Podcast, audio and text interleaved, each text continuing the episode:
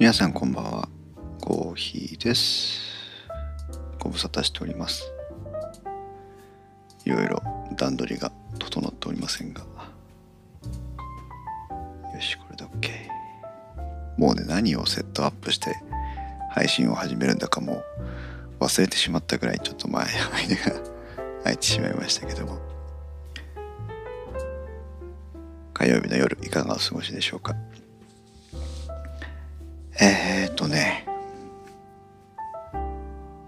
何をしてたかというと電気屋ウォーカーの音声ファイルを配信しているのが、まあ、あのサーバーを置いてるわけなんですけど、えー、私はさくらのレンタルサーバーというところにサーバースペースを借りてましてで電気屋ウォーカーの、えー、ウェブサイトインスト -web は、えー、その桜のレンタルサーバーで運用してるんですね。じゃあ音声ファイルもそこにあるんだろうっていうことなんですけどまあポッドキャストのね音声ファイルもそこにあるんだろうっていうことなんですが実は音声ファイルはそこには置いてないんですよ。でじゃあちょっとこう大きかったかな。どこに置いてあるの？ということになると、VPS さくらの VPS というバーチャルプライベートサーバーだったかな？っていうところを別に借りてまして、えー、要は管理をされてるレンタルサーバーのスペースと、えー、自分である程度管理をしなきゃいけないレンタルサーバーのスペースとかあってその VPS の方に音声ファイルを載せて、え、iTunes なり Spotify なり Amazon なりなんなりに音声を配信してます。でなぜそんなまどろっこしいことをするかというと、えー、音声ファイルに、まあ、配信当日なんかはものすごいアクセスが殺到するんですよ。そうすると、えー、503エラーといってアクセスが集中しすぎていて一時的にアクセスができない状態になってしまうんですね。でウェブサイトとその音声配信のサーバーを一つにしてると音声ファイルに対するアクセスが高まったがためにウェブサイトが表示されなくなってしまうということになるんです。で、まあ、当時はいろいろ昔はそうやって配信してたんですけどさくらのレンタルサーバーの人とやり取りをして、まあ、どれぐらいの転送量が来ると503出るのかとかいろいろね、えー、確認させてもらったりしてアドバイスをもらったりして、まあ、検討した結果 VPS サーバーというのは転送量のまあ、制限が通信速度制限がまあ基本的にはないという、まあ、ゼロではないんでしょうけどあある程度までは大丈夫と。ただ、えっ、ー、と100桜の VPS の内部の回線速度は 100Mbps ということであんまり速くはないんですが 100Mbps の中であれば別に、えー、アクセスが制限されることはないということでまあその VPS に切り替えて音声ファイルだけを VPS から VPS にこう取りに来てもらってるといういうスタイルをまあしばらく続けてます。もう多分2014年ぐらいのログが残ってるので、まあ、2014年ぐらいからそんな流れでやってるのかな。うちは2009年からやってますんでね。5年5年4年ちょっと。でそういうスタイルになったと。それで、えー、今はさくらの VPS は、まあ、バージョン5まで上がってるんですけど私が契約してるプランがバージョン 3, 3で OS はセント OS の 5. 点いくつかなで今は 8. 点何がしというのが最新版なのでえー、そんなサーバーなんですがあのサーバー設備が老朽化したというのでえっ、ー、とさくらの VPS の方で、えー、設備の入れ替えなんかを行いますという案内もこの前たまたま来てましたけども。あ今スケールアップといってね、えーと、使用状況に応じて柔軟にサーバーの設備を増設したりできる機能が提供されてるんですが V3 はそれに対応してないということもありで戦闘 OS も 5. 点何がしから 8. 点何がしになるとだいぶお作法が変わるので、えー、それを同じ環境の中でねあチェルニーさんお久しぶりですいらっしゃいませ同じ環境の中でこんばんはになってるけど同じ環境の中でその移行作業をするのにはちょっとリスクを感じて、まあ、これをいい機会に VPS サーバーを借り直してしまおうかと思ってまして。それはねでも思い立ったのもう半年も前の話なんですよ。それからまあ実際のウェブサイトの更新作業とかいろいろ忙しくて手がつけられず今週ようやくその VPS の起動をしたというね。でこういうのって一気にやらないとねあの飛び飛びでやってるとあれどこまで作業進んだっけって分からなくなるんですよ。なので、えー、コーヒーラジの配信もちょっとできずに、まあ、ややらないで頑張ろうと思ってたわけじゃないんですがたまたま作業してたらもうね時間が来ちゃってとかでコーヒーラジ配信も少しお休みをしながら VPS の設定作業を進めてたと。いうのがまあ実は顛末でして。で今日はちょっとあの帰宅してからどうしてもあのマンションの理事会に出かけていかなきゃいけなくてそれに参加してきてその一日のね時間のスケジュールが若干こう遅れたのでえー、VPS の作業の方は今日はお休みをして、まあ、その代わりにコーヒーラジオを久しぶりに配信したというそんなオチでございます。でもねこの間ねいろいろ喋りたいことがあったんですけどねああこれコーヒーラジで話そうと思ったやつもね30分ぐらいすると忘れちゃうんですよね。だから今後あれだなコーヒーラジで話したいことのネタ帳みたいなのをメモしておかないといけないなという気がしています。ちゃんと聞こえてますか？大丈夫かな？久しぶりにやったからねそれすらちょっと怪しいんですけど。そう。まあねそんなこんなのこの数日間を過ごしていまして。あよかったです。ジュリンさんありがとうございます。ティルニーさんは何かしてましたか？ここ数日。今日はねなんかちょっと私が住んでるエリアを中心に東日本は割とこう暴風雪風を伴った雪が各地で猛威を振るってたようで東北自動車道なんかねものすごい事故になってましたけど日本全国的にもちょっと天気が荒れたのかなというふうに思いますが私はといえば久しぶりに少し雪かきをねして。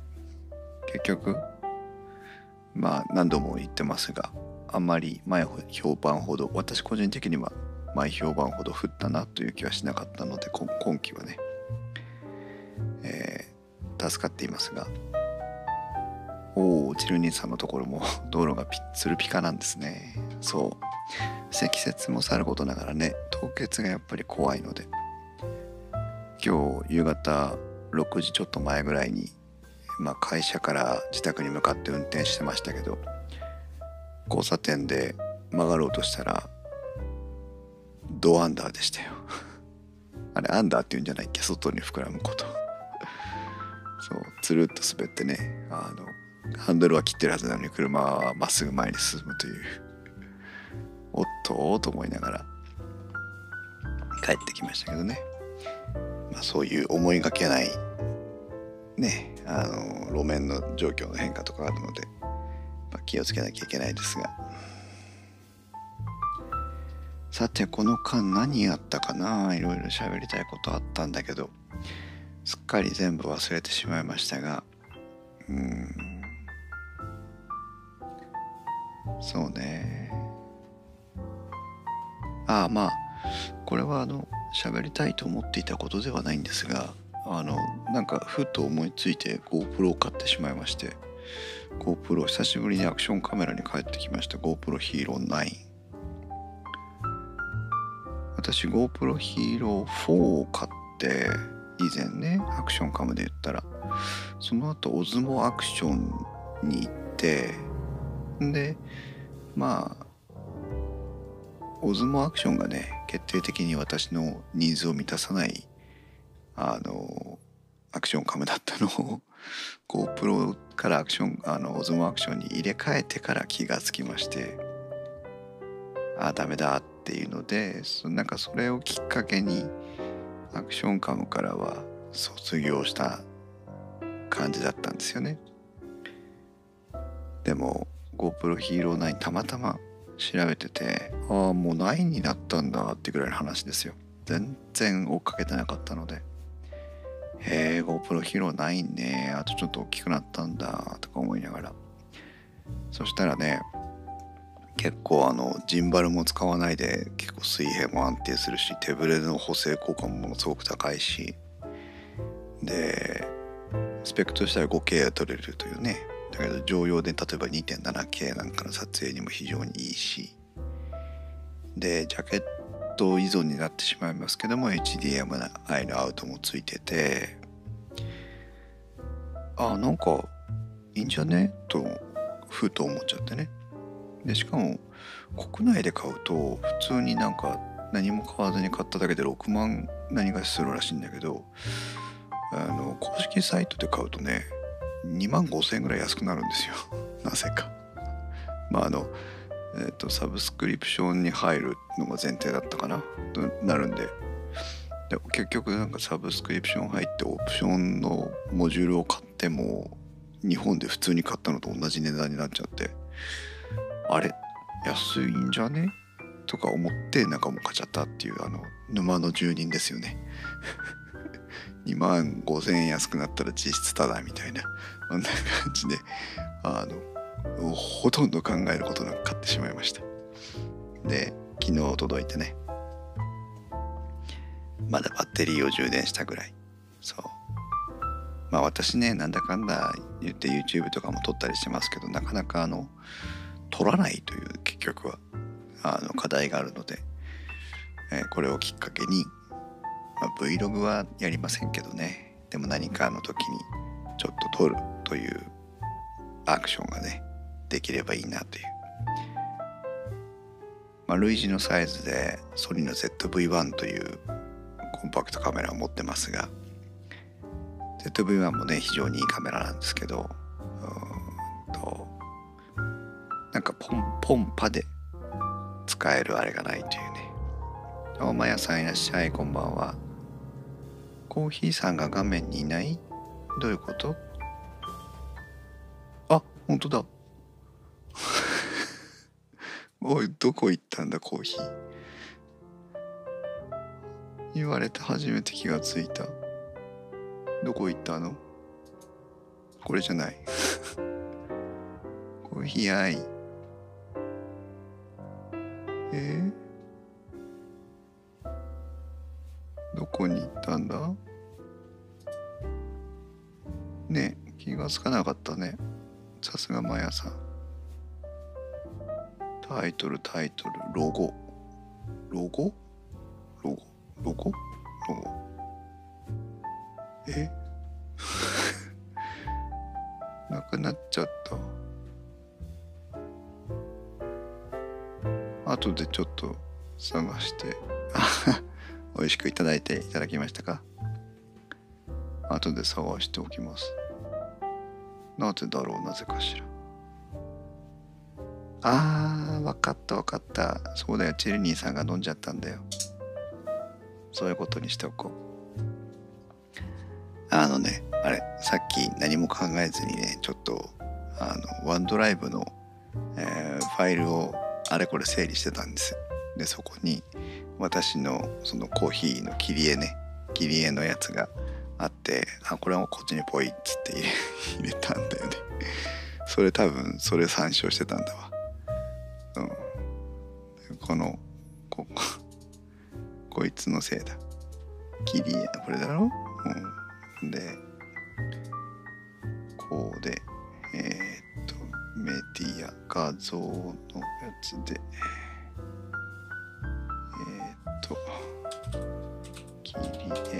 今やるなって話なんだけどね。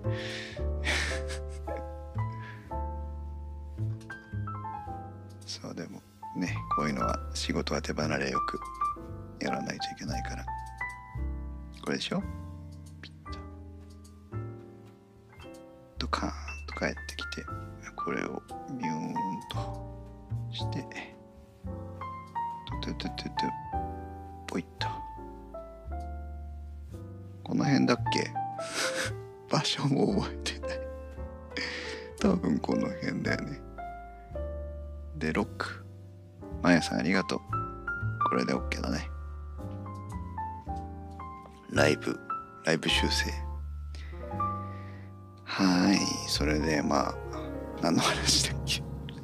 そうそうそう。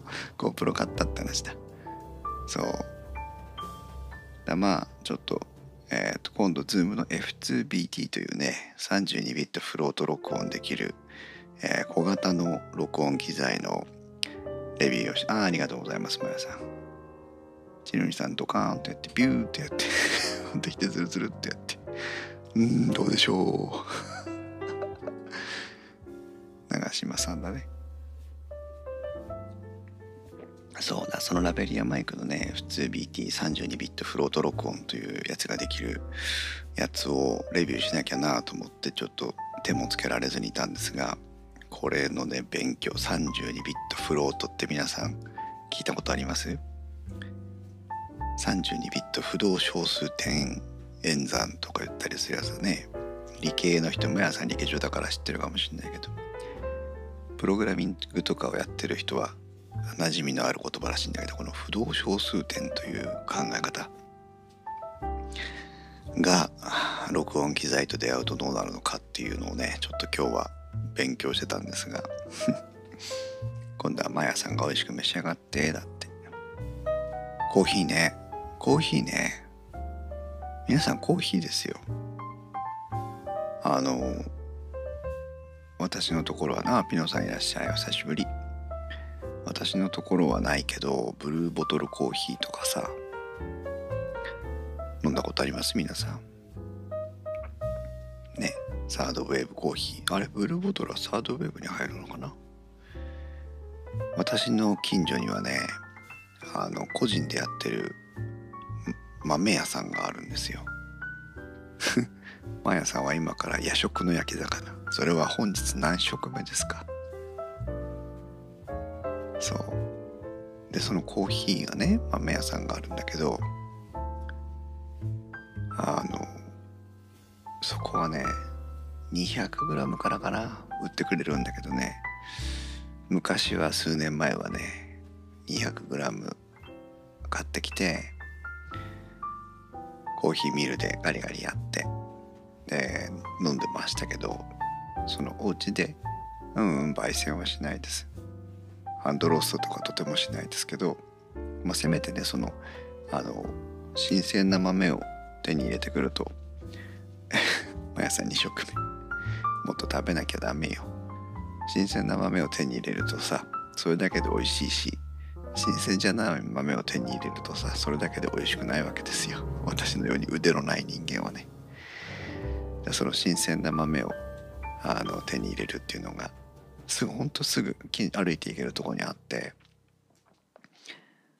前はねあの足の悪い方が車椅子であのお店やってらっしゃったんだよね。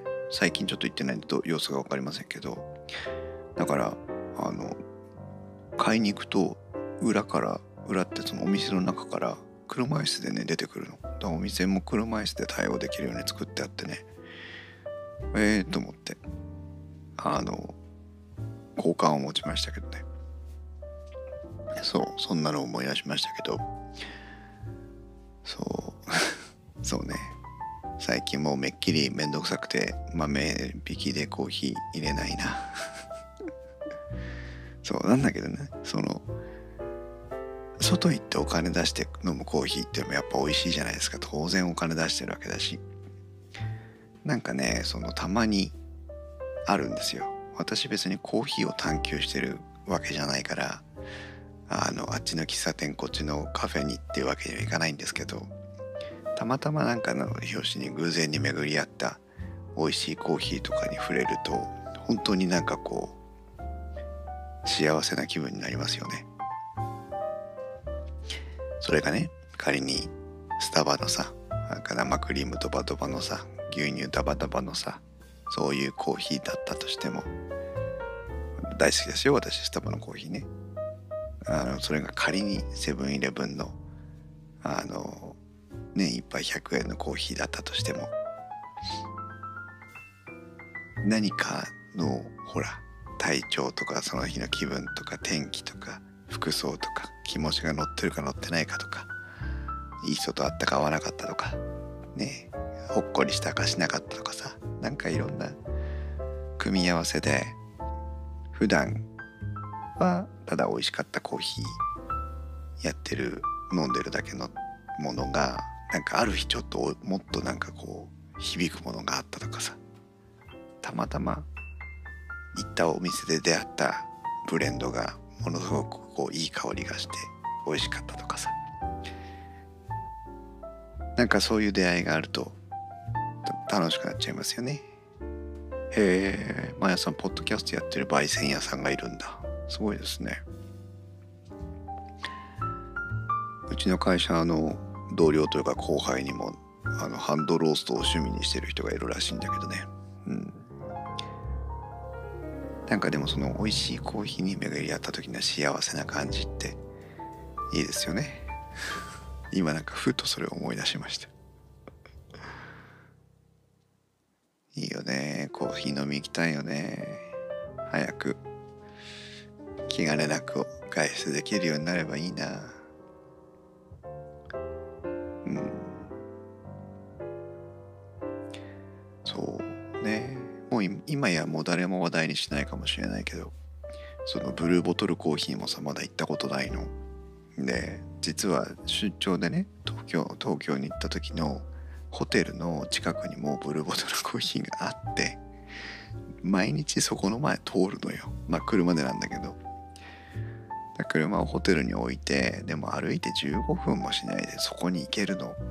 でそのブルーボトルのお店が開いた年から3年ぐらい行ってるからで1回行くと5日ぐらいそこにホテルに滞在するので、まあ、都合15日ぐらいそのブルボトルコーヒーの近くに住むわけなんだけどそれでも1回も行ってないというねこのデブ賞炸裂という。でも行きたいんだよ。ものすごく行きたいのにそこにあるのに行かない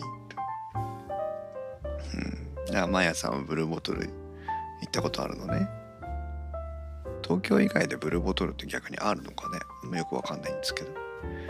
ピノさん美味しいコーヒーとコーヒーカップにもよるよね。あコーヒーカップね。たまに。あの素敵なものがあったりしますね。一人一人カップが違うものが出てきたりしますよね。そうチルニさんそうなのよ。行かないのよ。でもなんか今回こそは今回こそはと思って行かなかったんだけどで今年はねそもそも行けなくなっちゃったのでっていうかまあ今年あったら大阪開催だったのでビッグサイトが使えないからね。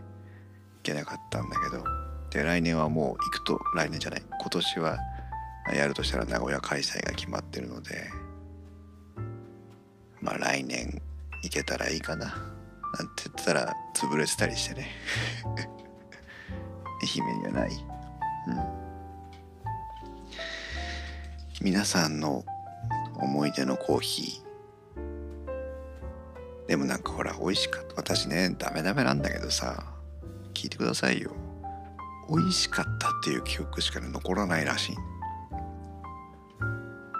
何を言ってるかというとあの何かねこう例えばほら今日何かそれはそれこそマヤさんが作った焼き魚がさめちゃくちゃ美味しかったとするじゃない。でまあ俺食べ食べら食べさせてもらう食べられないんだけど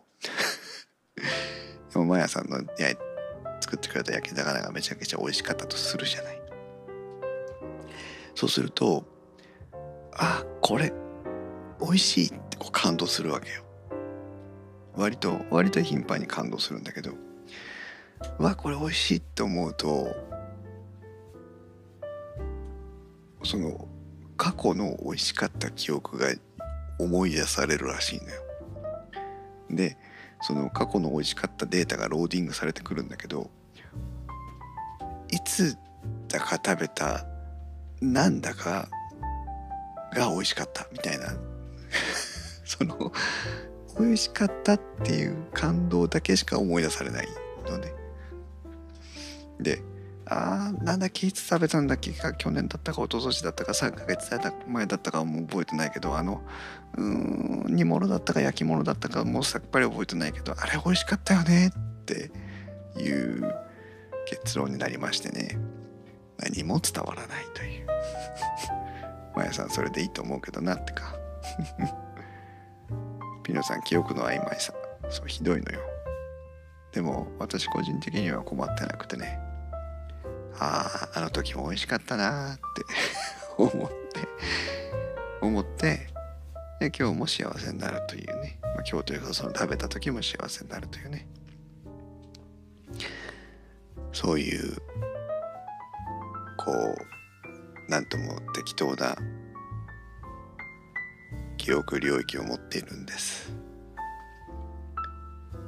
揺らぎがね。ファジーなそう一人で盛り上がってね誰にも伝わらないんだけど。だなんかコーヒーもさあの時のなんうんいつだったかな。あれ美味しかったよねみたいなね。何の豆だったかも覚えてないし何のブレンドだったかも覚えてないし結局どこの交差ねあの県内の喫茶店だったか県外の喫茶店だったかも覚えてないし、3年前なのか 2, か2週間前なのかも覚えてないけど。美味しかったなみたいなね。そんな記憶でございます。皆さんはどうですか？どうもこうもないんだけどさ、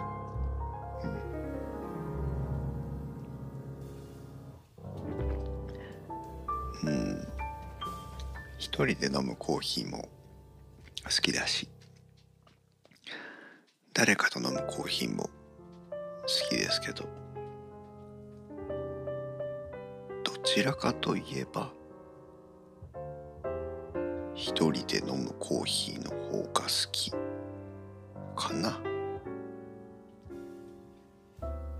一人で家で飲むコーヒーと一人でお外で飲むコーヒー。どちらかといえばお店お外で飲むコーヒーの方が好きだな。何も考えてない時のコーヒーと何かを考えている時のコーヒー。何かを考えてる時のコーヒーの方が好き。いろいろ考え事をしたりとかなんかこう物語とか映画に感情移入してる映画見終わった後とかね小説読み終わった後みたいな時とか。うん。ピノさんも外のコーヒーが好き？うん。まあね確実に美味しいですからね。あの自分で入れるよりね。そう。だ何かこういろいろ一人で悶々と考え事をしたり何かに浸っている時に飲むお店かどっかのコーヒーが一番好きかな。シチュエーションのお話だね。コーヒー豆とかそういうお話じゃないんで飲み方とかじゃないんだね。シチュエーションの話ですけど。うん。たまにはねいっぱい数百円するコーヒーをゆっくり飲んでなんか過ごしたいですよね。いいものですよ、うん、安っぽいコーヒーも好き。皆さんあのコンビニコーヒーね最近これだけ流行ってますから飲まれる機会も多いんじゃないかなと思いますけどどこのコンビニコーヒーが好きですか？ローソンファミマセブンイレブン。まあその他コンビニねありますけど。ピノさんジャズとか流れてて静かなカフェでご飯の後のコーヒー飲むのが好き。うんいいね。コン。キツネかな？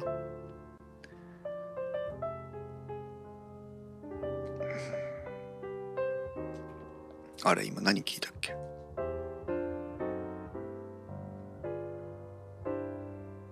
あコンビそうだコンビニコーヒー。私はね断然セブンイレブンのコンビニコーヒーです。ファミマはねたまに飲みますけどねあんまり。あんまり好きじゃないんだそもそもな。ローソンはねおマヤさんファミマのカカフェラテなんだ美味しいの？変わりました？なんか CM やってたような気がするね。ローソンはねなんかそもそも嫌。あのコンビニなのに作ってくれるまで待ってなきゃいけないのがなんか煩わしくてね。あのカップ渡して自分でボタンを押せばいいだけなんだからっていう気がして。へえファミマのカツカフェラテはミルクがふわふわなんだ。変わったのかな？今度飲んでみようかな。皆さんコンビニでコーヒー買い方がわからないのと買わないの。買い方がわからないのと買わないの、うん、確かにね悩む時あります。でも聞けばいいんです。買い方わからないんですって言ったらみんな教えてくれますから。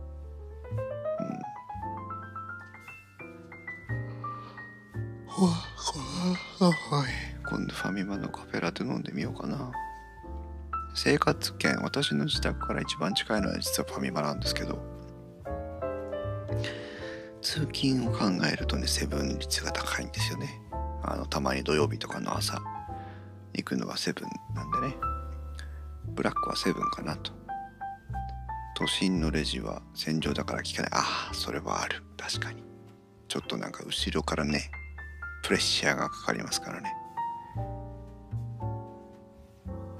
セブンのねブルーマウンテンが一番最初だったじゃないですか。あのなんかちょっと高いやつ、うん、ブルーマウンテンはねちょっと私には合わなかったんだけどね。グアテマラブレンド今の赤いやつね。グアテマラブレンドになってからはねとてもあの好きで。香りがやっぱりいいですよね。なんかね。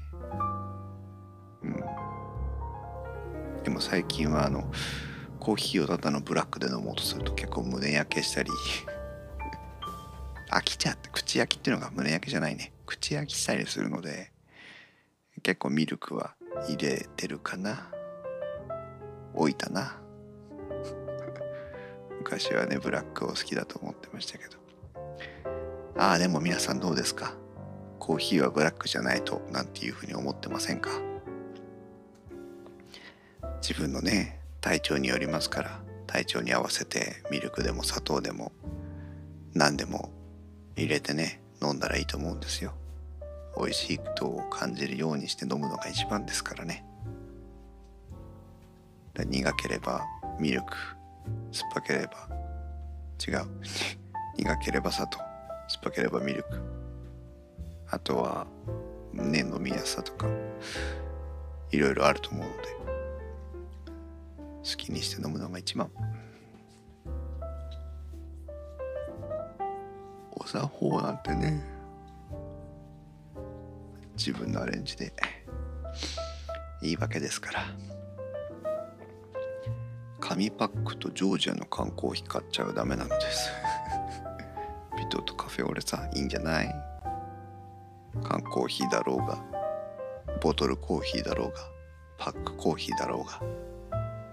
ね最近ほらあのボスとかもさねすごく美味しかったりするので私缶コーヒーあんまり好きじゃないんだけどそれでもねいくつか飲む銘柄はありますけどたまに選択肢がなくて飲んだりするとあれ？こんなに美味しかったのかなとか思ったりしますからね。日本のこの辺りの技術力たれやすごいものがあるなと思います。それにしても缶コーヒーはねあのあんまり量を飲めないので小さい方でいいなと思ってますけど。うん。ね今日は何もテーマがなくてタイトルも決めてなくてとにかく配信しないとダメだなと思ったので、えーと、何の脈絡もなく「コーヒーと一杯のコーヒー」というタイトルにしたんですけど結局話し始めから全然タイトルも何も意識しないで流れに任せておしゃべりしてきましたけど気づけばタイトルを回収しているという優秀なポッドキャスター しっかりコーヒーのお話できました 偶然と恐ろしいわ。うん。いやいや。は大道コーヒー。甘いやつだね。そうね。飲めなくなりましたね。よいしょ。偶然ですからね。皆さん。そんなこともあります。加湿器のお話そういえば最後にちょっとこれだけ最後お話しさせてもらって終わりにしたいと思いますが電気屋ウォーカー本編会ね加湿器のお話を突然思いついて収録配信をしましたまさかまさかの1時間40分。まあ電気屋ウォーカー的にはまさかっていう長さではないんだけどね。たまにあるんですが2時間近い配信っていうのは。その日の朝に大地とひまちゃんに声をかけてそれまで全く全く調べもしてなくてあ加湿器取ろうみたいな。それで今日できるっつってああいけるよみたいな。じゃあみんなよろしくねっつって。慌てて告知をしてでまあ公開収録したんですけど。はい。あピノさんまだ聞けてない？あマーヤさんありがとうございます。ああねそう分割してね。すいませんねみ、まあ、皆さんの耳を独占してしまって。昔も言われたことあんだよね。長すぎるから聞きにくいから。長い時は前後回にしてくださいとかさ言われたんだけどさ。いろいろ考えたけどいやや嫌ですって言っちゃった、順番が前後するのが嫌なんだよね。前前後編はね。で加湿器の回話をしましたけど1時間40分も話してほとんど加湿器の話をしてないというね。謎回に仕上がりましたけど。具体的な商品選びを一切無視してひたすらにああそうか。改めて調べてみると感想ってこういうことだったんだね。という話だけをするという。これはあのリスナーさんでも賛否が分かれるんじゃないかなと思いながらでも電気屋ウォーカーらしいなと私的には個人的には非常に満足の回だったんですけど。自己満どんだけ自己満足なんだって話なんですがね。うん。是非あでもなんかつべこべつべこべ言ってましたけど結論はきちんと部屋の大きさに合ったあの加湿容量の加湿器を選びなさいというのがまあ結論かなというのがね本音というか。答えかなという気はしますがで今 iTunes のランキングを見に来たんですがすごい電気屋ウォーカー第126回感想を知れば加湿がわかる加湿器の選び方2021現在テクノロテクノロジーカテゴリー内でね9位でございます。うん、そう毎朝お勉強会でしたね。あの何でしたっけ？この前もねお勉強会でしたけどね。なんだっけあ下下焼けは勉強っていうかあれだな。なんだっけな。この前配信したら自分で覚えてないのか。どれだどれだけなんか記憶に頼らず生きてるんだろう。あそうだオーパシンド歯ブラシね。オーパシンド歯ブラシと口腔ケア2020-2021も相当お勉強会でしたけどね。うん。ピノさん劇場版の尺。そうだね。確かにね。そうですよ。電気屋ウォーカー。まあでも今タイミングが悪かったね。ポッドキャストアワードとかやってるから。電気屋ウォーカーがメインのカテゴリーにランキングで入ってくることはないだろうな。たまにね。あ入ってる。今総合ランキング185位で第126回配信されております。よかった。ありがたい。まあ加湿乾燥は今旬のテーマですからね。テーマ選びが良かったかな、うん、電気屋ウォーカー。電気屋ウォーカー。番組としてのランキングには入ってないね。何をおっしゃるマーヤさん。あなたのところにはかないませんよ。あテクノロジーカテゴリーの番組ランキングでは今17位ね。最近は安定してこの辺に置いていただいてるのでありがたいな。ね励みになりますからね。ランキングもね。さんからお金をいただかない代わりにこうリアクションをいただいてね我々は生きているのでまあよかったら時間がある時にでも聞いてみてください。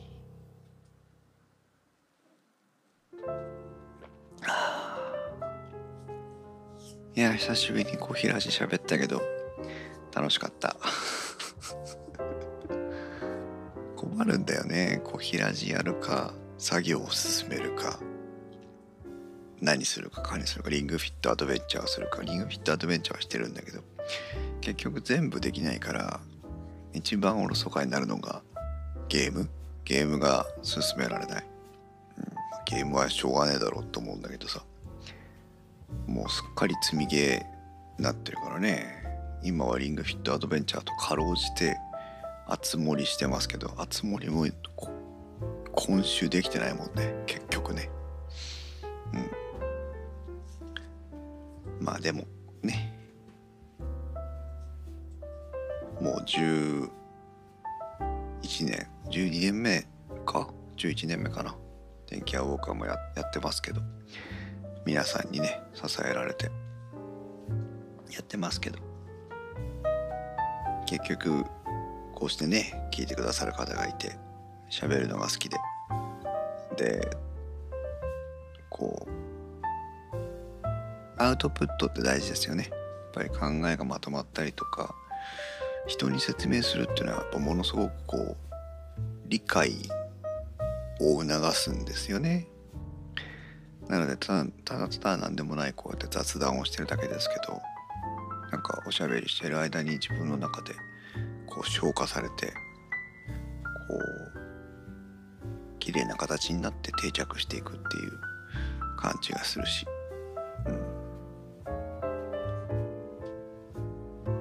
うん、初めての電気ウォーカー配信はどうでしたか？2009年のってこと？電気屋ウォーカーの前にね音声配信を始めてたからなんかノリとしてはねあのテーマが変わっただけだったのね。私たちはインスト共感ラジオというポッドキャストでそれでもな30回は配信してないかな。20何回やってたんだけどその頃って毎日誰かに対して説明をするというのをゲームとして遊んでたのでその戦い方をねあの説明をするというエンターテイメントを我々は楽しんでたという人たちなもんだから、うん、でそれをゲームの中では飽き足らずポッドキャスト化して配信してたので。なのでまああゲームも終わっちゃうし次のテーマなんだろうな。じゃあ電気屋やったらいいんじゃね？ってのであじゃあ電気屋やろうかっていうのもそのまんまのノリで来ちゃったのであんまりねこう初々しさというかねドキドキ感は、えーと、当時を振り返るとなかったです。まあ今聞くとね品質的にも喋りの喋り方的にも内容的にもお粗末ですけど割とこう初めからあの割と電気屋ウォーカーな感じでスタートできた気がしますね。毎朝アウトプットできてインプット完了だと思ってる。ああ、なるほどね。ああなるほどね。アウトプットできてインプット完了。へえ。ああ。腑に落ちる。そうだね。アウトプットできてインプット完了だと思ってる。うん。言われてみると本当にその通りだけど言葉にして聞いたのは初めてだな。そうですね。そうだよ。アウトプットしなきゃインプットしたって意味ないんだから。まああの直接的にインプットしたものをアウトプットするのがえっ、ー、と全てではないと思うけどでもインプットしたものが何かの形になってね別なものになったこう融合したりしてもう何でも組み合わされたりにしてもいいしベースになったりしてもいいしとにかく何かがあって形になって出てくるわけだからね。もうその出してくるためにインプットしてるようなもんだからね。うん。うん。なるほどね。うん。言葉って面白いですね。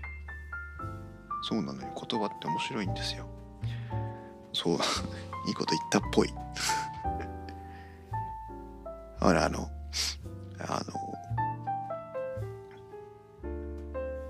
シュタインズゲートってアニメがあるでしょ？ゲームとかもある。私はゲームでシュタインズゲートに触れた派ですけどあのあのアニメの中には物語の中にはねえっ、ー、と観測をするという言葉が出てくるんですけどあの事象として現実はその場にあるんだろうけどそれをどういうふうな、まあ、立場からそのものがその事象ねその現実を切り取ったかということを、まあ、彼らは観測をするというふうに言ってるんだけどもあの物事ってその多面性っていうのがあるわけですよね。そもそもね。一つじゃないわけですよ。形が。だ見る面見る角度によって、えー、ものすごく捉え方っていうのは変わってくるその人にもよって変わってくるんだけどあの一つのね物事とか見解を一度切り取ってしまってしまったらそれでとどめておくっていうのは結構もったいないことだなというのをそのシュタインズゲートのゲームをやってる中でとても考えさせられたのね。だその自分がこうこうと捉えてることでも何かその後のインプットがあって新しくねその見れる視点新しく切り取れる視点みたいのが自分の中で育ったりとか気づいたりとかするとあこの物事ってこっちからも見れるんだねって要は新しい観測ができるという。ことがあるなというのを思った作品だったのね。うん。まああの物語は全然そういうあまあ全然じゃないね関係はあるんだけどその現実をいかに見ていくかまあタイムリープってねいわゆるタイムトラベル的な要素が入ってくるやつなので過去と現在を行ったり来たりする話なもんだから要はあのお互いの現実の作用で過去が変わったり過去の作用で現実が変わったりするわけなのでその同じ事象の認知を変えていくっていうことが一つの何て言うのかな。えっ、ー、と話の筋ツールになってるのでまあそもそもそういうことが多いわけなんですけど現実でもそういうことがあるなというふうに思うことがあるんですよね。まあね、だそれも一つのインプットでありそこから新しいアウトプットが生まれるのかなとも思うし、うん、だからこそインプットが必要だしね。それがどんどんどんどんこう回転していくわけなので、まあ、ネバーエンディングなんですけど。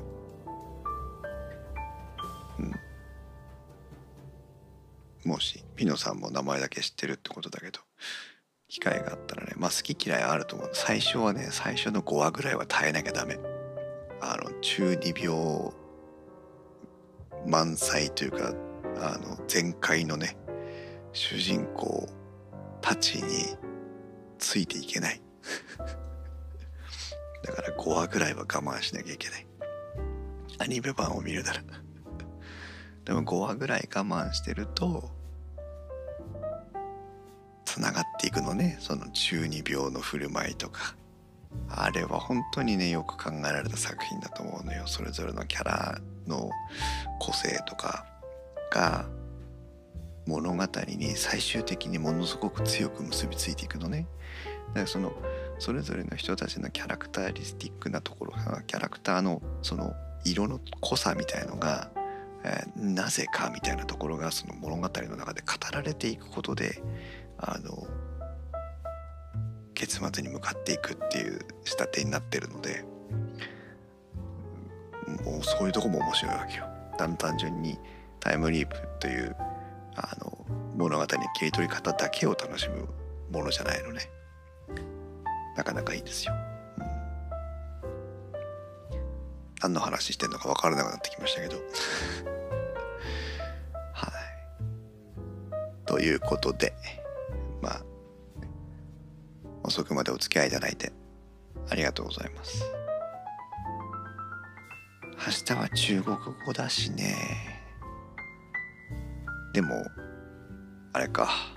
逆に言うと、VPS の作業は進められそうもないので、コーヒーラジできるかも。どうかな。まあ、お会いできたらお会いしましょう。